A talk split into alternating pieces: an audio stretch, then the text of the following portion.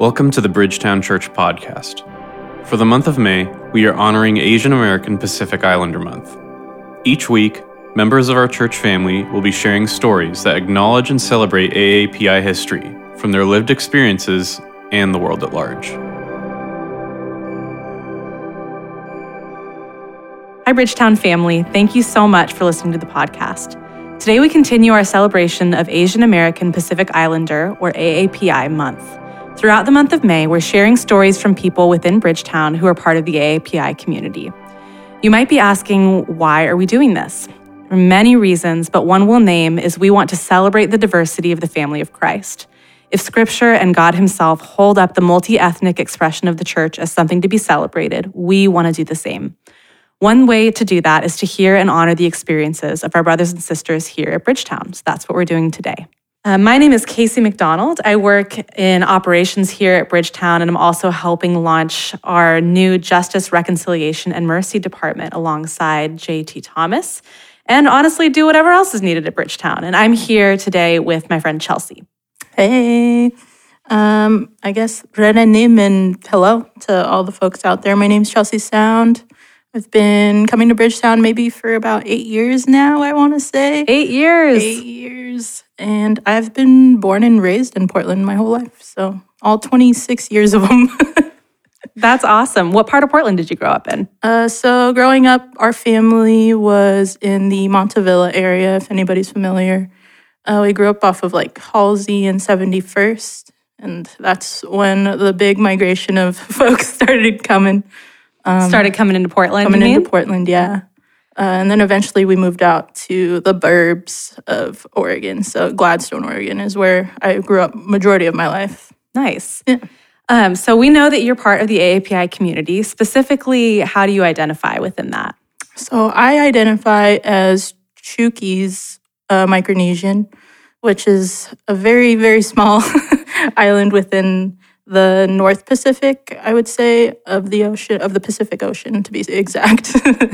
um, yeah, if anybody's familiar where Guam and the Philippines is, and I guess Japan, yeah, I think Japan's a good reference as well. That's kind of where we are generally. In that general area. Thank you for breaking it down yeah. for us. I'm sure not the first person to ask you, please tell me where Micronesia is. Yes, yes, yes. Um, so you mentioned you were born and raised here in Portland and surrounding area. Um, at what stage in your family, like generational line, did the first person come from Micronesia here to the West Coast? Mm. Uh, I would say probably 1980s. My dad came up for, uh, I guess, yeah, education. Yeah, he came up and went to PCC, the Sylvania campus, I want to say, if we were getting specific. um, he was the first one to come up, and then my mom actually uh, went up to I think uh, I think it was Hawaii first, and then she stayed there for a couple years, and then she eventually made her way over, and then that love story began, where wow. they where they met here at some random party. That's awesome. Yeah.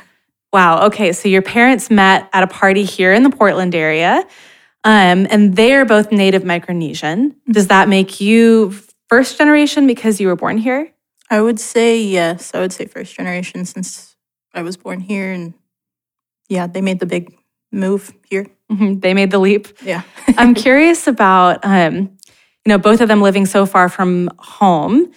Did they talk much about like what the culture of Micronesia is like, the way it differs from um, what your life is like here? Oh yeah. Um, it wouldn't be something that they would bring up all the time. I think it's just them.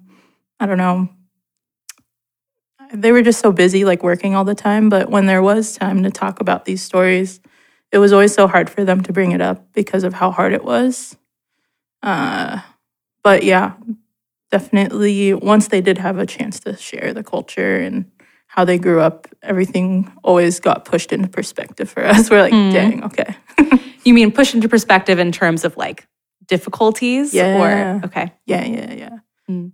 you mentioned like how hard it was do you mean like to be away from home, the journey itself, and just being in a new cultural context? Mm, yeah, man, all of it. mm-hmm. Like I, I don't even know how how they. Uh, I don't know. I think assimilate is a good word Mm. to use.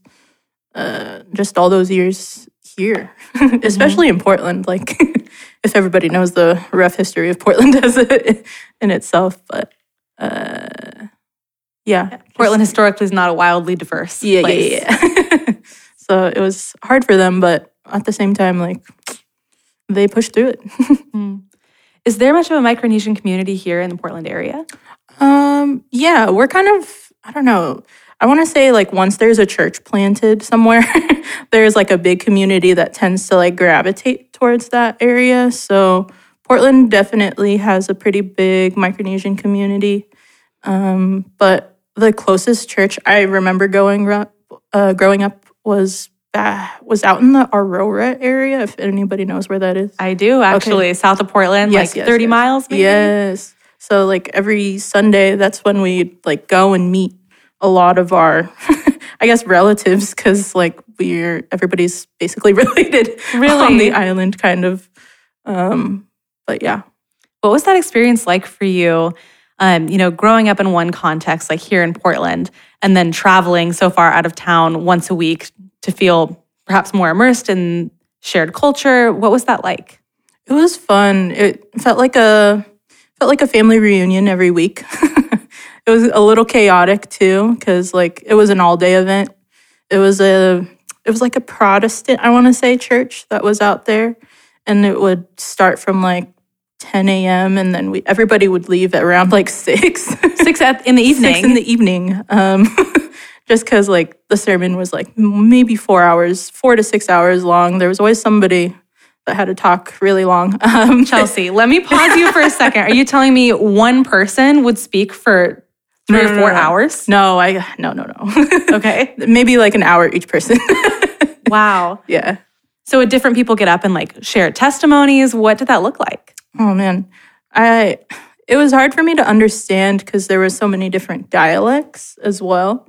So if somebody had a thicker dialect, it was I would probably zone out, but I just remember just sitting sitting in there for hours and like praying that the food like lunch would happen soon. I'm like, come on, I made it all the way here. Can we at least eat something?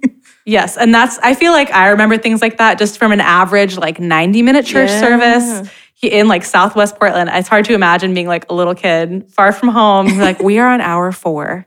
And if lunch doesn't get here soon, I'm going to lose it. yeah. Or I'm just gonna take a nap in my mom's lap right now. Yeah, I can imagine. Yeah. I'm curious about um you mentioned like different dialects and some were thicker and some less so.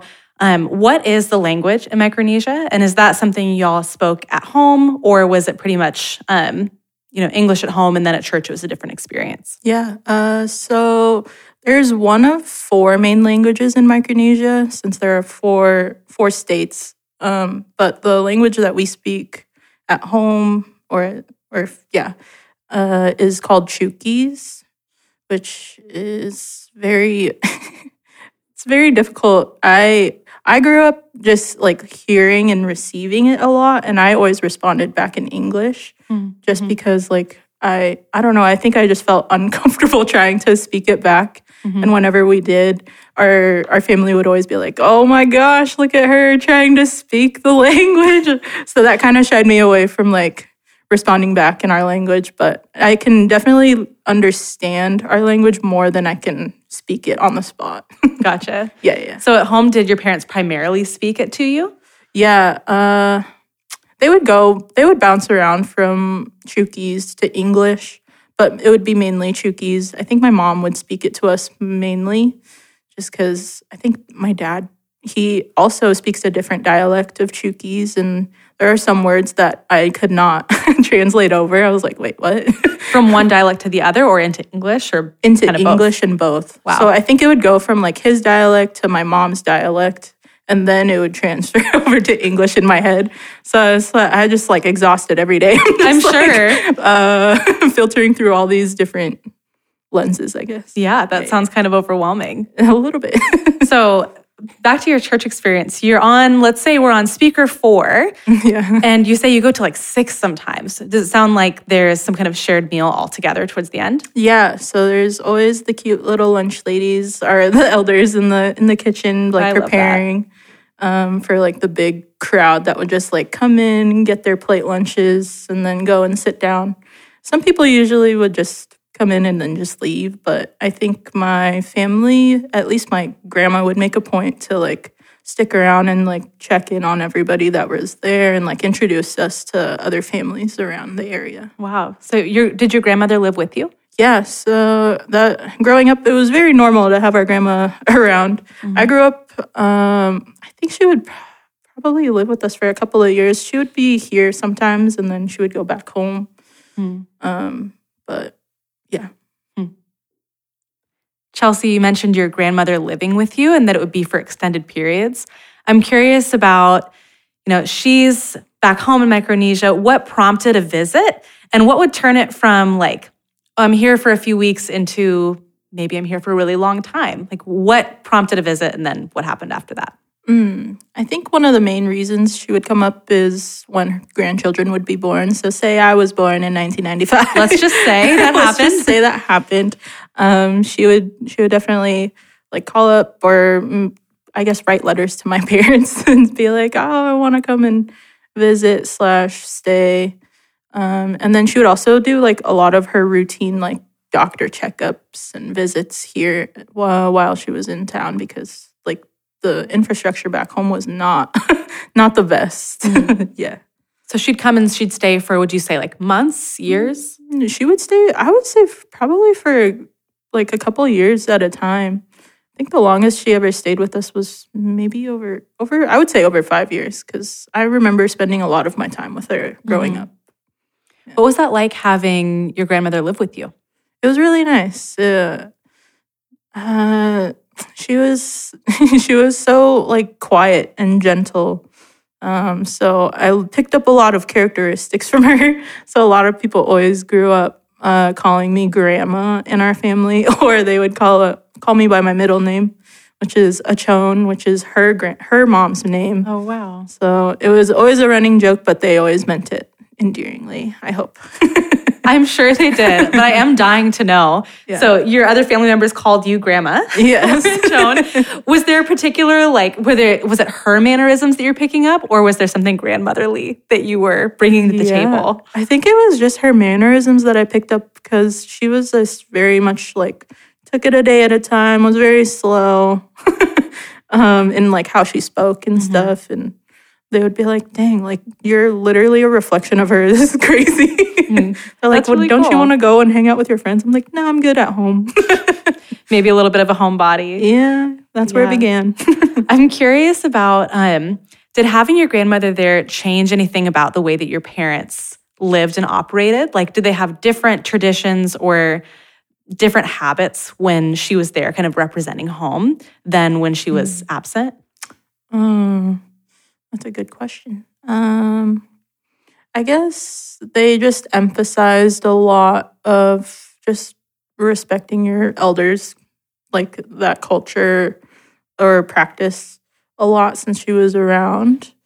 Uh, and I guess they'd probably, I don't know. I think having grandma around, we got to get away with a lot of things as well, just because that's how grandparents can be. Yes. Um, so say we were at the store and I like pick up a piece of candy and I'm like, Mom, can I have this? She just says no.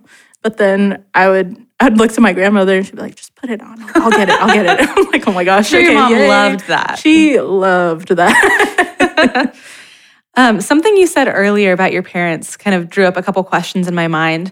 You mentioned, you know, over time, you know, one came followed by the other. That then, following getting married, there was this process of assimilation to the culture. I'm curious about what that looked like. Were there things from uh, Micronesian culture at home that they felt really strongly about, or maybe didn't even know they felt strongly about that carried on, and then other things that dropped away? What did that look like from your perspective? Mm, oh man, I wish I was around during the time they came up uh, just to witness. But I think mainly just the culture of like asserting yourself in Mm. America was like something they were learning because that was never like we are very passive as I would say as a whole as a whole uh, Islander community or at least ours in general. So learning how to like speak up for like what you need it was definitely something that they learned a lot throughout the throughout their time here and they've like tried to pass that on to us as well. Mm. Yeah. Chelsea, I'm curious about, you know, you mentioned at home you're you and your family are predominantly speaking one language, albeit perhaps like a mix of um, English and native language. I'm wondering about what your schooling experience was like, whether, you know, elementary or as you got older, being in first Northeast Portland and then Gladstone, these are predominantly white spaces. I'm curious about like what that transition was like for you and what your experience was. Yeah. Um, I guess growing up, I didn't really realize it until later that going from like Northeast Portland, which like our neighborhood at the time was very much like pretty much diverse. Mm. Um, and then moving into Gladstone, Oregon, and it was like a culture shock at least. Really? From what I heard from my siblings, they're like, yeah, this was weird. like, where's where's all the other people? um, How old were you when you made that move? man, I, I think I was only four. Oh, wow. Okay, so pretty young. yeah, pretty young. I I was just going along with it. I was like, I don't know what's happening. Yeah, four, you kind of go where your family goes and you go with the flow. um, but I guess just like growing up throughout school, I just specifically remember in elementary school. Um, I think it was maybe it was fourth or fifth grade. I eventually made over made a, my way over to one school that was down the street from my house. Mm-hmm. Um, and it was like maybe the first month. Uh, they were like, "Hey, uh, we're putting you in this one class." I was like, "What for?" They're like, "Oh, we're putting you in like I think they called it like Title One or something." Like, we just wanted to double check to make sure like everything was like up to up to par. We're like, uh, okay. so like I went to this class, and it was basically a class for these like kids that might have English as their second language. And they wanted to check to see, like, okay, is her English okay?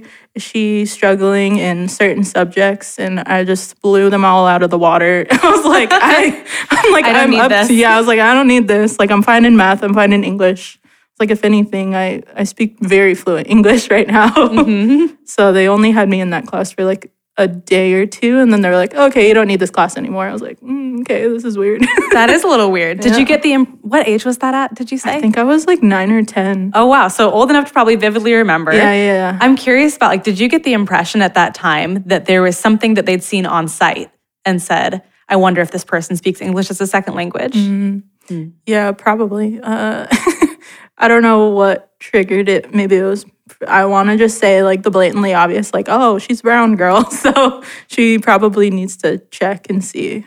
But who knows? Maybe they were just trying to fit me in the right class.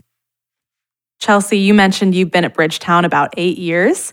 And knowing that you grew up in a primarily Chuukese church, I'm curious about when and why you made that transition.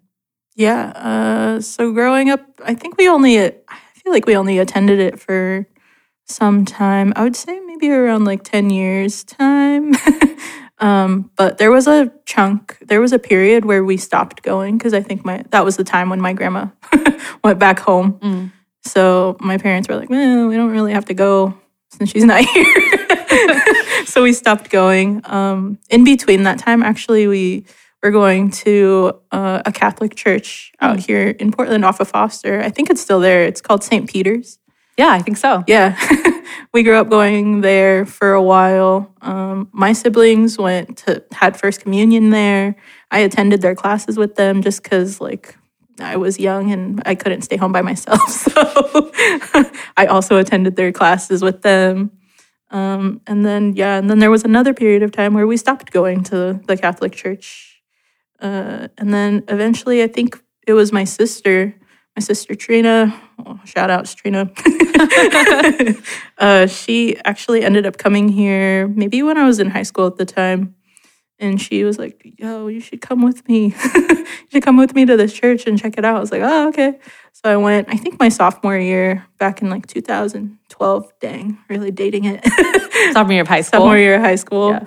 I was like, oh my gosh, this is so different from what we grew up around. Hmm. It's very much not like, uh, I don't know, reserved, if that's a good term. Um, but yeah, I was like, what? Everybody's singing? Everybody's singing time? out loud like this?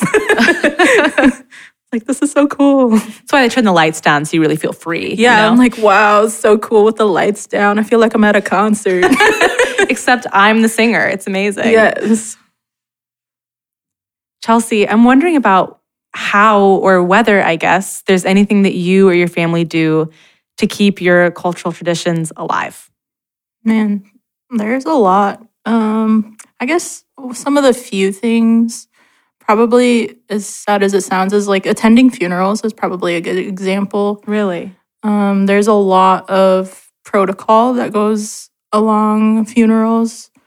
Uh, we actually had one recently, so I got to see how people like went up and greeted family, the proper way of greeting family, um, and like how to wait for like your elder to introduce you to another person that's somewhat significant uh, to the family. Yeah, just attending any kind of event that has a, a lot of Chuukese people. Like, that's probably the best way to keep our traditions alive. And the easiest thing would probably be speaking the language, which we are definitely trying to um, continue. And for me, it's more of like a relearning of our language because I can only understand so much and I can only speak speak so much back. Do you feel like you understand less than you did when you were younger? Mm, yeah, I I feel like I'm starting to slowly forget some words, but thankfully, since I'm around my family 24 seven, I can I can still like pick up the majority of what everybody's saying in my head. It just translates over to English still, which is kind of annoying. I'm like trying to get out of um, responding back in English and like trying my best to respond back in Chu- Chuukese as much as I can. Is it important to you to retain that fluency as you get older? Oh yeah. I I really want to make sure like the next generation after me knows our language because so much of our culture was like kind of forgotten or lost um, because our our island specifically was colonized three times. Really? So a lot of our uh, traditions and culture was, I guess, kind of erased, if Mm. that's a good word. Yeah. Um. So yeah, and then, uh, yeah, Hmm. Is that something that your parents carry as well? You know, that almost cultural memory of feeling erased and a desire to keep things um, passed on and moving forward? yeah. I, I would say I would say so. They don't really say it, uh, like out loud, but I think it's just mainly in just like the actions and what they do is what is how they like uh pass it down i guess in a way i don't know they're very they they're very reserved so it's it's hard to tell but mainly i would say actions is just the best way Mhm. you could you can see Chelsea, you mentioned that when you were young, your family moved to Gladstone, which is not a wildly diverse community. I understand that you still live there. I'm curious about what your experience is like now and what your relationship to your ethnicity is in that community. Mm. Uh, well, growing up, we actually did have one neighbor that was not of the, um, I don't know, what'd you say, European descent. Uh, uh, the neighbor right next to us was actually this like super cute and friendly Vietnamese family. Um, and we got really close with them. Mm, I remember specifically their grandma also lived with them, and our grandma lived with us. So there was so many similarities that were like really funny to us. But uh, yeah, it was just like such a. I want to say like it was a nice experience because our our family would have like parties sometimes, or like we'd be grilling back in the backyard, and we would always give plates over to them, and then they would do the same for us. So there was always always a lot of reciprocity that uh, was around growing up. as a as a youngin. Today, um, you mentioned earlier that you're a barista. Mhm. Have you found, you know, being a barista in Southeast Portland, what's your experience like? And has your cultural heritage impacted the way you relate to your work or your community at all? Oh yeah. Um, well, when I first stepped into the coffee industry, as many people may know, it's a very um, white space, um, very male dominated when I first started. So that was already intimidating as it was.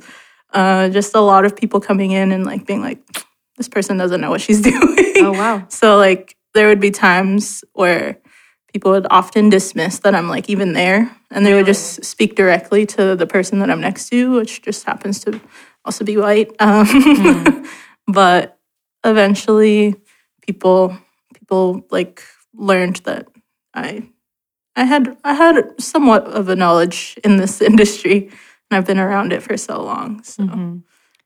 yeah. Did those experiences bring up any particular feeling in you of, oh, I need to prove myself in a particular way? Or was it more of a like, if I wait this out, they'll see what I bring to the table mm. or something else entirely? Oh yeah, I was like silently stubborn. So I I would go home and I'd be like, you know what, I'm gonna watch all these YouTube videos on how to do certain things, and so that like gave me just like some of the education and coffee that I didn't get necessarily from mm. certain jobs, and then I don't know, that kind of just pushed me to go, just keep trying to learn more about the industry and certain recipes and whatnot. Uh, but yeah, eventually it came to the point where I'm like, that's right. I just I just proved you wrong. I promise you, I belong in this space and you're going to see it. I love that. Chelsea, I'm wondering about, you know, you're here at Bridgetown, you have been for some time. Um, and I think you mentioned as well that you don't meet a lot of people who are Pacific Islanders, specifically from Micronesia. And I'm wondering what your experience is like within our church and city now. Is there anything that you're dreaming about for the future that you'd love to see or anything you'd like to share? um, well, definitely, like I'd love to see more of my people come out here. um, it's such a different experience as far as like I don't know, going to church and stuff. Just from what we've all grown up going to, I feel like there's a lot more freedom in this space um, that we never felt growing up in in the Chuukese church. Uh, By that, do you mean like freedom of expression? yeah freedom of expression um yeah i don't know i think it, i just for just looking out into the audience and being like oh my gosh that person looks Chuukese like i wonder where they're from village wise i think that would be so cool to see in the future um and just for people to experience like our culture firsthand and meeting us mm, i think would be really cool Yeah, absolutely. Yeah. Well, Chelsea, thank you so much for taking time to share your story with us. We know it's not something you owe us, and so we're honored that you would share it. Um, and I just feel really grateful to be able to sit down with you today. So thank you so much. Thank you. Thanks for having me. Mm, I don't know. Shout out to all the Chuukese folks out there. Kiriso Tapur.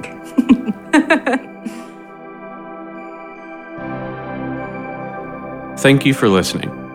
To learn more about AAPI history, Oregon's racist past, and Bridgetown's vision for the future, visit bridgetown.church/justice.